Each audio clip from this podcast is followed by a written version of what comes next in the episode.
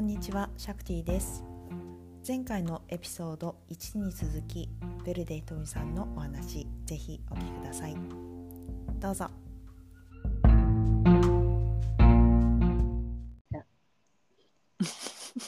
かなるほど あれですよねあと今新しいことにも挑戦をされていてうんうん。。そうなんです。実は、うんこの前ね、4年間通った専門学校を、あの、仕事をしながら、理学療法士の勉強をしてたんです。そうすごで、いですね本当にギリギリセーフで国家試験にもこの前合格しまして、おかげおめでとうございますすごいまたギリギリだった。いやいやいや合格おめでとうございますありがとうございます。それでラッキーにもね、本当に理学療法士で非常勤でバイトできるなんてないと思うんだけど、なかなか。しかも新米が。なんですすけど、すごいラッキーなことに週1、2回で、あの、子供のね、障害児のお子さんの、たちの、えっ、と、放課後等デイサービスっていうのに今、バイトさせていただいて、7う月んいいですねの子とか、ダウン症の子とか、ええ子たちを、の機能改善みたいな。と、まず、あとは全力で遊ぶみたいへえやっぱりそっちも体を動かす系なんですね。な。あうそうね、まあ、おお子さんと遊ぶってやっぱり体使いますよね。体力使うよねね、例えば足が麻痺してる子もいるから、その使えないところを彼らは本当にふんだんに使ってくるから、う小学生、ん中学生なんですけど、年齢としては。ああ、ちょっと大きいんですね。うんそなんだけども、ものすごい、ちゃんと成長はね、体はちょっとちっちゃかったりもするけどね、同じ年の子に比べれば。うん。けどすごいパワーですね。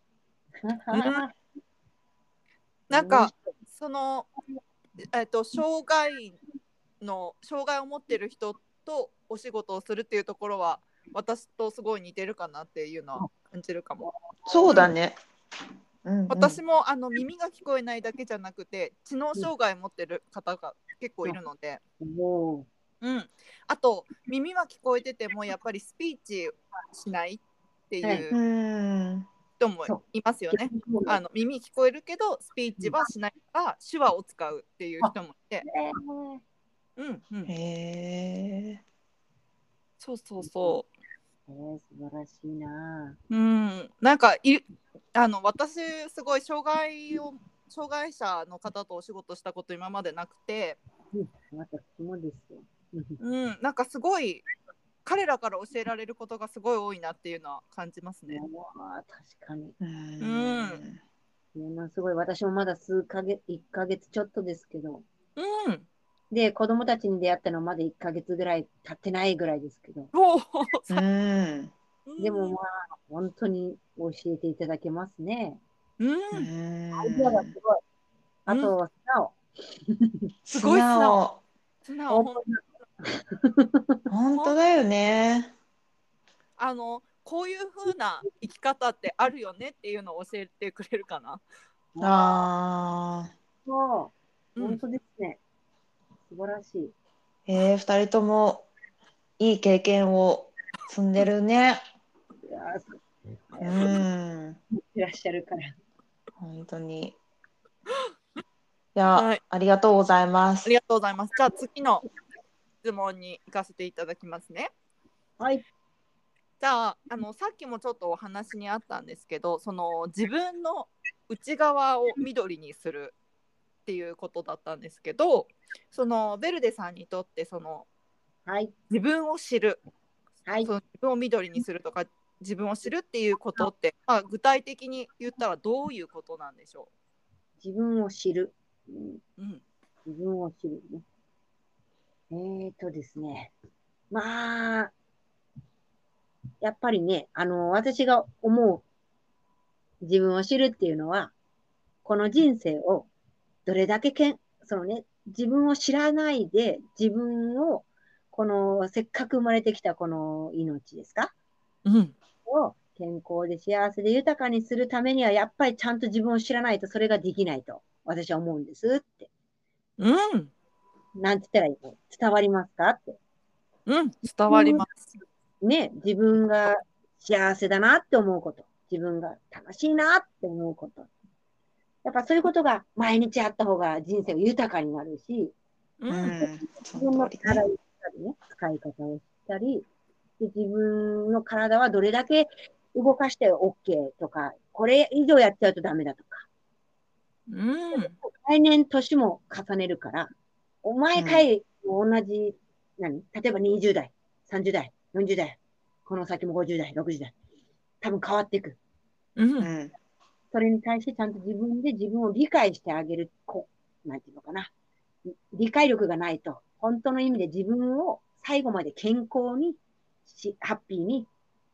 してあげられないから。うん知るっていうことは、この人生をより健康で幸せで豊かにしてあげることであり、この人生をちゃんとい、何、うん全うすることだなって私は思うんです。 どうかな。 本当に納そ得だのね。うねん、知らないと、うん、なんていうか、損っていう言い方は変かもしらんけどね。うん知れば知ると、いいことがいっぱいあるなって思うんです。うん本当にあのでも確かに今聞いてて思ったんですけど自分以外その自分以外自分のことをは知いっ。てる存在っていないですよね。そう。ね、うんう、うんん、そうだね。だから知ってあげることっていうのはやっぱり本当ベルデさんの言った通りなんですけどすごい、あの大切だしそう自分のためですよね自分を知ってあげることが 自分のため。本当ですね。う、うんん、あの、例えばね、あの、さし何人の幸せって、うん一人一人違うと思う。だから、どんなにファミリーであってもね、本当のファミリーつなつながってても、本当にお父さんのお母さんの兄弟の幸せって、その人しかわからん。うんうん、自分で自分が分かってあげないと、それを実現できない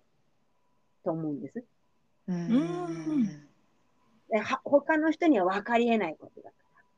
ちゃんと自分で自分の中に聞いてあげて、どうですかで、しかえー例えばね、さっきのあやさんの質問にあったように、ね、いろんな肩書き、そのど原動力なんですかやってみたいと思った。うんで、やってみてどうか。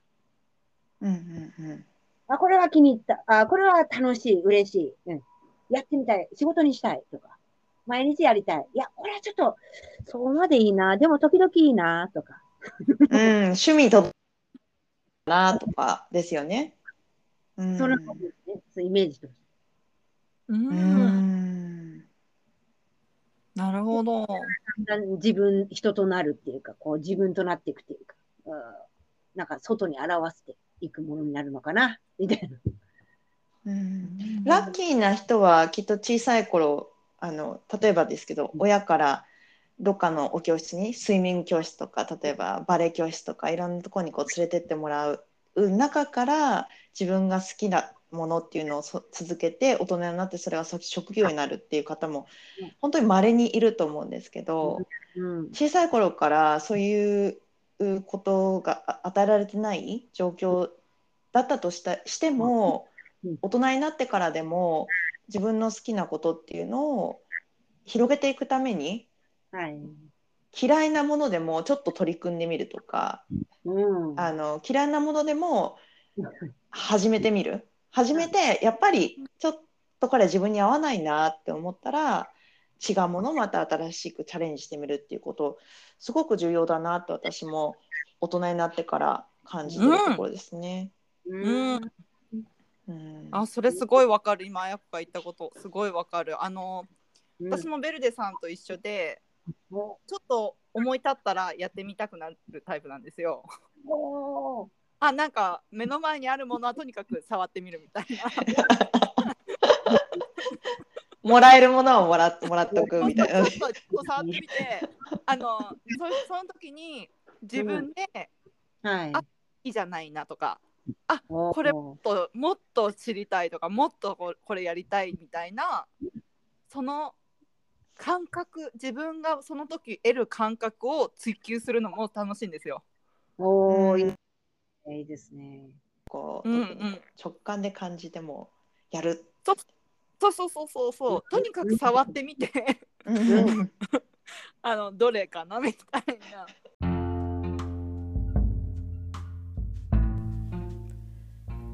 この続きは次のエピソードに続きます。ぜひお聞きください。See you soon!